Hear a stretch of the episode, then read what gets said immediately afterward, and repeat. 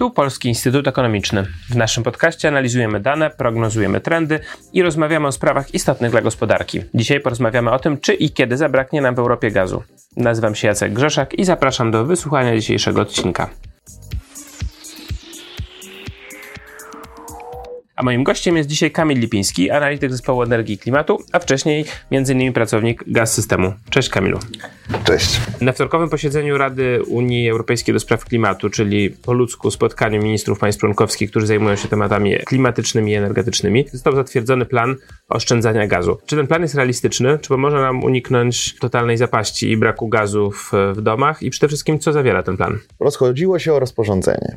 E, podstawowym instrumentem proponowanym w tym rozporządzeniu, które było promowane przez komunikat e, Save Gas for Safe Winter, było przede wszystkim możliwość przez komisję ogłoszenia stanu e, alarmowego na poziomie Unii Europejskiej. Jeżeli by ten stan został ogłoszony, no to państwa powinny w okresie od sierpnia do marca ograniczyć swoje zużycie o 15% z opcją opt-outu o 5% w uzasadnionych przypadkach. Czyli pewnie tutaj byłby jakiś test proporcjonalności, czy rzeczywiście e, na przykład państwa nie będą w stanie w ten sposób zaopatrzyć swoich mm, odbiorców chronionych, albo nie będą po prostu w stanie na przykład kluczowych obranż energetycznych czy gospodarczych utrzymać. No to jest taka była wersja bazowa, ale od razu tam było jedno ale. E, to nie było 15% de facto, to było 15% od średnio, średniej konsumpcji w okresie od e, sierpnia do marca w okresie pięcioletnim. Czyli wchodzi pandemia,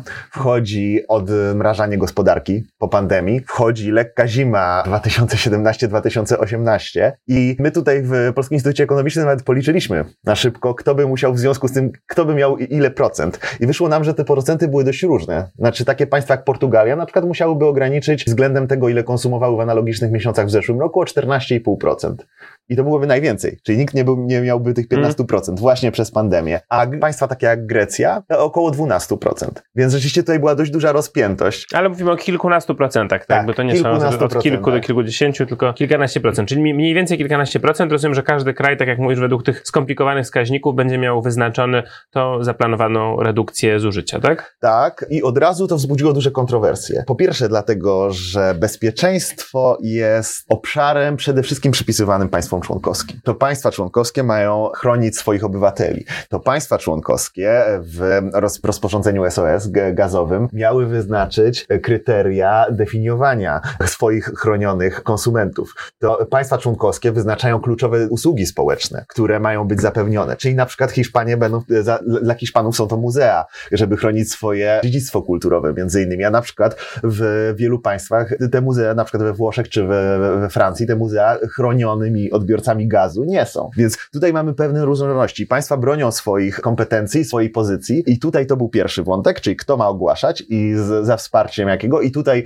zostało to zmienione we wtorek, według przynajmniej doniesień medialnych, bo nie znamy jeszcze oficjalnej wersji dokumentu, że musi e, co najmniej pięć państw się zgodzić z tą deklaracją komisji, natomiast myślę, że pięć państw nie będzie trudne pozyskać w obecnej sytuacji, a drugim wątkiem, no to są właśnie te wyjątki. I podobno według doniesień rzeczywiście tych wyjątków zostało wprowadzonych więcej więcej. No dobrze, bo mówisz o okresie od sierpnia. Sierpień się zaczyna lada dzień, już w poniedziałek się zaczyna sierpień. Mówisz, że jeszcze nie ma upublicznionego tego oficjalnego dokumentu, który został uchwalony. No to ja w takim razie mam pytanie, czy to jest tak, że to jest taka ewentualność na czarną godzinę, czy to jest do wprowadzenia już teraz? Mówisz o tych pięciu państwach, o, o komisji, ale według jakich kryteriów ma być e, ogłoszony ten alarm i czy obecna sytuacja już nie wymaga takiego alarmu? Znaczy, w pewnym sensie alarm ogłosił już rynek około pół roku temu. Według szacunków Międzynarodowego Funduszu Walutowego konsumpcja w państwach Unii Europejskiej jest niższa o około 9% niż w zeszłym roku. I to jest efekt wyższych cen po prostu. Dokładnie. Jeżeli gaz kosztuje 200 euro za megawattogodzinę, a nie 30 euro za megawattogodzinę, trudno oczekiwać, że konsumpcja będzie na tym samym poziomie. Kupuje ten, kto musi. Więc ponieważ już kupuje ten, kto musi, no to ten, kto, jeżeli ktoś musi kupować za sześciokrotnie wyższą cenę, no to nie jest wcale skory do ograniczania swojego Ale to zaraz, zaraz. Jeśli ty mówisz, że 9% spadło zużycie już teraz i mówisz o tym, że te wyznaczone w tym dokumencie procenty to są właśnie od 12 do 14% mniej więcej, to mówimy o bardzo niedużej redukcji tak naprawdę, jeśli ona ma, ma być od tego obecnego poziomu przy tych wysokich cenach, tak? Celem tej redukcji, zgadzam się, nie jest to y, słuszna obserwacja, nie jest to rewolucja, ale pamiętajmy, że tutaj każdy metr sześcienny gazu będzie się liczył, bo celem tej redukcji, dlaczego ona ma się zacząć już w sierpniu? Nie chodzi o to, żeby obniżyć konsumpcję na zimę, bo to być może będzie bardzo trudne, bo tutaj wchodzi konsumpcja gospodarstw domowych, które są chronionymi też ze względów solidarnościowych konsumentami. Y, chodzi o zapełnianie magazynów tak? Znaczy, że w poprzednim rozporządzeniu, y, właściwie aktualizacji rozporządzenia SOS było stwierdzenie, że do 1 listopada powinniśmy mieć 80% zatłoczonych magazynów. Część państw, y, tak jak Polska, Portugalia właśnie, czy, czy, czy Dania, no już ma tych magazynów dość dużo. Znaczy, w sensie tam powyżej 95% zatłoczonych, choć są to często bardzo małe magazyny. I nie oznacza, że mamy, znaczy to, że mówimy, że mamy 98% zatłoczonych magazynów, czy że mamy najwyższy poziom zatłoczenia w naszym, w naszym subregionie, to wcale nie znaczy, że mamy najwięcej gazu w magazynach, tylko po prostu te magazyny niestety są mniejsze i nie oznacza, że możemy uratować świat, no ale na przykład Litwę być może moglibyśmy wesprzeć, choć Litwa akurat ma bardzo duży terminal LNG nie byłoby... No to jeszcze pytanie takie lejka. Rozumiem, zatłaczamy gaz do magazynów na okres zimowy. Okres zimowy liczy się w energetyce od listopada, tak? Od listopada do marca? Jaki to jest przedział czasu? Od listopada do marca okres grzewczy. Chociaż w wielu domach już we wrześniu możesz poczuć ciepłe kaloryfery. Rozumiem. Rzeczywiście ten kluczowe zatłaczanie jest właśnie do mniej więcej października. Znaczy, porządzenie to przewiduje i wprowadza szereg celów pośrednich. I to daje też możliwość obserwacji tego w taki sposób bardziej bieżący, co zresztą ACER, unijna agencja zrzeszająca wszystkich regulatorów energetyki, czyli w tym polskie URE, monitoruje. I jesteśmy troszkę poniżej takiej ścieżki optymalnej. Znaczy, średnie zatłoczenie w Unii jest szacowane przez ACER na około 64%, a żeby mieścić się tak po środku tego przedziału bezpieczeństwa, to powinno być 66%, więc nie ma tragedii, ale niestety nie jest dobrze. I nie jest dobrze przede wszystkim dlatego, że Rosjanie, odwołując się do siły wyższej, odwołując się do jakichś problemów technicznych, wstrzymują dostawy przez y, Nord Stream. No właśnie, to, to dochodzimy do Rosjan w końcu, którzy można powiedzieć za tym wszystkim stoją. Ja mam do Ciebie proste pytanie. Kto Twoim zdaniem teraz kogo trzyma bardziej w szachu? Czy bardziej Rosja trzyma w szachu Europę, czy jednak Europa trzyma w szachu Rosję, jak chodzi o gaz? Tak krótko i długoterminowo. Bo rozumiem, że krótkoterminowo to rzeczywiście dosyć czytelne, że w tym momencie to Rosja ciągle rozgrywa, grozi, zabiera, stara się tak tresować szczególnie niemieckich klientów. No ale tak długookresowo, jak rozumiem, Rosja trochę jest zdana ciągle na europejskich partnerów, ma te gazociągi prowadzące właśnie do Europy, tego gazu łatwo nie wyeksportuje w tym momencie na przykład do Indii, więc kto twoim zdaniem tak realnie kogo trzyma w szachu? Obie strony trzymają siebie nawzajem. Oczywiście wysokie ceny gazu na rynkach europejskich i na światowych zresztą również są korzystne dla Rosji. Tym niemniej Centrum Analiz Rządu Federacji Rosyjskiej oszacowało, że w najbliższych latach około 20% spadnie wydobycie gazu w Rosji. Przede wszystkim dlatego, że sektor wydobycia gazu jest bardzo zależny od importu technologii z Stanów Zjednoczonych i Unii Europejskiej. Na przykład kable pępowinowe, instalacje do platform offshore'owych, instalacje do wychwytu gazu, to są rzeczy, które Rosja musi sprowadzać. Mimo tego, że od 2014 według oczywiście rosyjskiego rządu z olbrzymim sukcesem realizowany jest program uniezależniania się od dostaw techniki w tych obszarach, no nie, jakby ten sukces nie, nie daje Rosji na pewno możliwości od rezygnacji z tych importów. Więc to jest dla Rosji bariera w krótkim okresie. Oprócz tego, no jednak odcinanie państw jest związane ze spadającym wolumenem sprzedawanego gazu, co też jest jakby e, nawet w krótkim okresie pewnym zagrożeniem. Jeżeli chodzi o same zyski, no to one rosną, tak? Znaczy, rzeczywiście one, one, one są dość wysokie i powiedziałbym nawet, że w maju i czerwcu one były bezprecedensowe, jeżeli, jeżeli chodzi o gaz, właśnie ze względu na wysokie ceny. Tutaj mówimy krótko o okresowej perspektywie, natomiast zarówno Rosja, jak i Unia Europejska no, mają tych perspektyw czasowych co najmniej trzy. Znaczy, pierwsza to jest ta bezpośrednia, tak? I tutaj mamy z jednej strony po stronie Rosji no, pewnego rodzaju szantaż i mobilizację polityczną, a po stronie Unii Europejskiej no właśnie y, zapełnianie przede wszystkim magazynów, wzmacnianie solidarności, solidarne zakupy gazu wspólne i tutaj jest jakby gotowość na zimę. Na poziomie średnim no to mamy Repower EU Plan po stronie unijnej, tak? Znaczy szereg rozwiązań, które mają z jednej strony zastępować gaz, z drugiej strony obniżać jego zużycie, a z trzeciej strony dywersyfikować, wijać e, import z innych źródeł. Ze strony Rosji no tutaj jest przede wszystkim to przyspieszone uniezależnienie od importu technologii oraz chęć przede wszystkim zwiększania roli gazu i roli wykorzystania tego mod pieniędzy, żeby wzmocnić kurs rubla, tak? Czyli dekret rublowy, no w tej perspektywie dłuż, dłuższookresowej Władimira Putina pozwala trochę ustabilizować sytuację ogólnie gospodarczą i subsydiować mniej rentowne, bardziej dotknięte sankcjami pozostałe sektory. No w dłuższej perspektywie czasowej, no to Unia ma pakiet Fit for 55, który ma sprawić, że w ogóle zapotrzebowanie na paliwa kopalne spadnie. W tym przede wszystkim na paliwa kopalne z Rosji. Więc tutaj czas działa na korzyść Unii Europejskiej. Ale to też ja bym powiedział, że to są takie jeszcze taki długi i bardzo długi okres, bo rozumiem, że pierwszy okres to jest zwiększanie zużycia gazu, które było planowane w ramach Fit for 55, żeby odchodzić od węgla i rozumiem, że to był dopiero ten kolejny jeszcze krok, kiedy już odejdziemy od węgla i będziemy mogli odejść od gazu, czyli rozumiem, że to nie jest perspektywa właśnie 10 lat, tylko nawet bardziej 30, jak rozumiem, to jest tego rodzaju długi okres, tak? Jeżeli chodzi o uniezależnienie się od rosyjskiego gazu, to ta perspektywa jest krótsza i też wymuszona politycznie, tak? Jeżeli mówimy w ogóle rezygnacji z gazu, także rezygnacji z gazu jako paliwa przejściowego, no to tutaj pamiętajmy, że parę tygodni temu było głosowanie w Europarlamencie i jednak państwa były dość mocno podzielone w sprawie zielonej taksonomii. I państwa takie jak Polska, Francja, Włochy, Rumunia, Bułgaria, no zdecydowanie poparły uwzględnienie gazu i energetyki jądrowej jako paliw przejściowych. Najbardziej... Ja Niemcy, jak rozumiem, gaz, gaz za, rozumiem, przeciwko byli. Ale, ale... było to jedno spakietowane głosowanie, więc większość byli... parlamentów z e, Niemiec No ale to jest tak, kwestia, kwestia atomu, no ale na gazie w tym momencie, jak rozumiem, stoi i energetyka i, i przemysł przede wszystkim niemiecki, więc trudno tak, choć, odchodzenie od... Tak, ale w mniejszym stopniu jest to bardzo istotne ze względu na dużą zależność od rosyjskich dostaw, mhm. a nie, niekoniecznie okay. ze względu na zależność od gazu w ogóle, bo porównajmy, można powiedzieć, że mamy taką gazową siódemkę, która jest w Europie, która jest odpowiedzialna no, za powyżej 80% konsumpcji. Mhm. Jeżeli chodzi o Francję, Polskę, no to to jest około 15-16% mhm. udział gazu w miksie. W Niemczech to jest 20%, w Hiszpanii to jest 25%, no a w państwach takich jak Włochy, no to jest 40%, tak? Znaczy, że są państwa, w których gaz jest jeszcze istotniejszy w miksie energetycznej, tylko te państwa zazwyczaj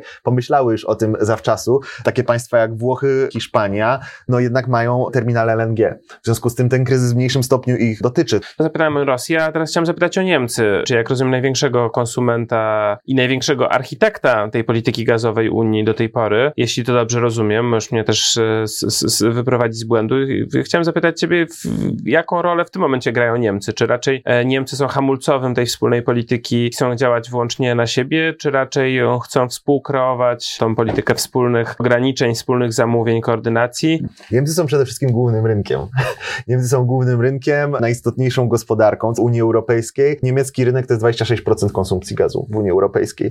Na szczęście Niemcy mają magazyny i te magazyny są również bardzo istotnym udziałem. Na, mimo niskiego poziomu względnie w porównaniu na przykład do Polski czy do Francji, ich zatłoczenia. Więc zatłoczenie z jednej strony jest to powiedziałbym pole bitwy pomiędzy Unią Europejską w polityce gazowej a no, Federacją Rosyjską. I e, rzeczywiście bezpieczeństwo takich konsumentów e, będzie miało kluczowe znaczenie. Jest to dość ciekawe także historycznie, dlatego że przecież Polska Niemcami jeszcze parę lat temu, dwa lata temu procesowała się w sprawie gazociągu Opal i tam argument solidarności był właśnie przez Polskę podnoszony. Przeciwko tej inwestycji jako naruszającej, nieuwzględniającej interesów Czech, nieuwzględniającej bezpieczeństwa energetycznego Polski i Czech i wygrano. W sensie w Trybunale Sprawiedliwości Unii Europejskiej to jakoś Polsce przeszło bez echa, Polsce udało się odnieść zwycięstwo i ta decyzja, w sensie dopuszczenie do konkurencji na, przy rezerwowaniu tego gazociągu zostało uzyskane. Więc y, tutaj Polska ma dużą rolę, jeżeli chodzi o promowanie przeszłości tej solidarności. Dobrze, gdyby ją utrzymała także teraz i to jest olbrzymia szansa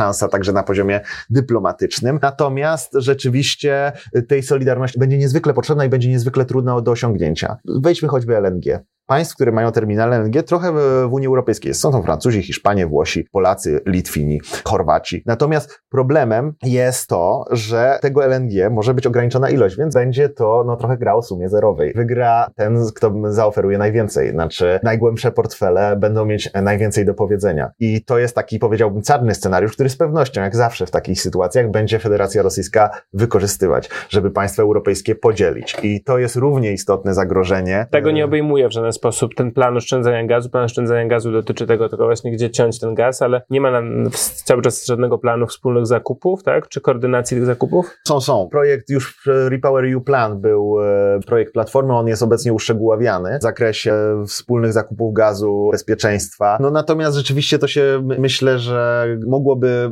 iść szybciej w skrócie i ta sytuacja nie jest do końca, nie jest do końca korzystna, zwłaszcza, że Unia, Komisja Europejska przedstawia takie porównanie, które i tak jest dość optymistyczne względem tego, co przedstawia Międzynarodowy Fundusz Walutowy, bo ona szacuje, że tak czy siak odcięcie rosyjskich dostaw gazu będzie dla nas kosztem. To będzie w zależności od tego, jak będzie ostra zima. Znaczy, jeżeli będzie ostra zima, no to będzie około 0,6-1,5% dla państw Unii Europejskiej PKB będzie to kosztować. Jeżeli będzie słaba zima, no mniej więcej dwa razy mniej. Natomiast będzie jeszcze gorzej, jeżeli nie podejmiemy działań, tak? Znaczy, że tu są dwa wymiary. Z jednej strony, jak będzie ostra zima, z drugiej strony, jakie wspólne działania zostaną podjęte przez Unię Europejską. Natomiast jeżeli się porówna to z szacunkami Międzynarodowego Funduszu Walunkowego, no to to jest jakiś procent więcej. Tam oni szacują. To jest dla Polski o tyle istotne, że my co prawda w tych szacunkach Międzynarodowego Funduszu Walutowego jesteśmy poniżej średniej unijnej, jeżeli chodzi o bycie dotkniętym, no natomiast to cały czas jest w okolicy 2% PKB. Oczywiście dla Rosji dużym wyzwaniem jest to, że przekierowanie dostaw gazu w inne kierunki jest znacznie trudniejsze niż w wypadku na przykład ropy czy, mhm. czy węgla. Rosja w prasie na przykład komunikuje, że Mongolia ogłosiła, że gazo, gazociąg Siła Syberii 2 do Chin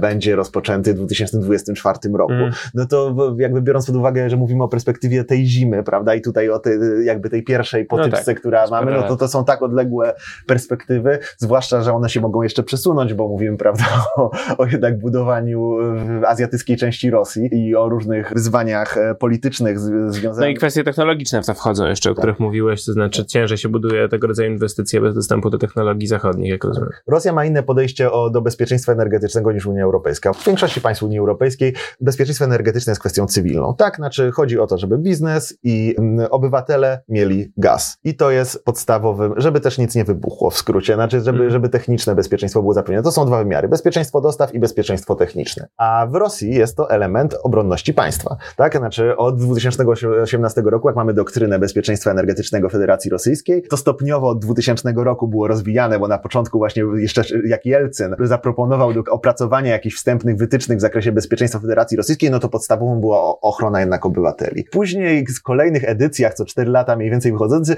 no systematycznie ta rola interesu państwa jako kluczowego tego e, organu zbierającego suwerenność tych obywateli, no rosła systematycznie. Spojrzymy na tą doktrynę, no to, to nie jest, e, podstawowymi zagrożeniami jest na przykład korupcja albo działania Stanów Zjednoczonych i Unii Europejskiej, tak? Znaczy to jest zabawne, jak się patrzy na te dokumenty, które już mają parę lat, w kontekście tego, że teraz pojawiają się, prawda, w unijnych dokumentach takie zarzuty, że Rosja zaczęła militaryzować gaz. Znaczy ta militaryzacja co najmniej w naszym regionie, no ma już co najmniej 10 lat, więc e, rzeczywiście pod tym względem e, jest to ciekawa obserwacja, jak no w pewnym momencie te narastające napięcie no, wyeskalowało do tego poziomu. Bardzo dziękuję za rozmowę. Moim Państwa gościem był dzisiaj Kamil Lipiński. Dziękuję bardzo.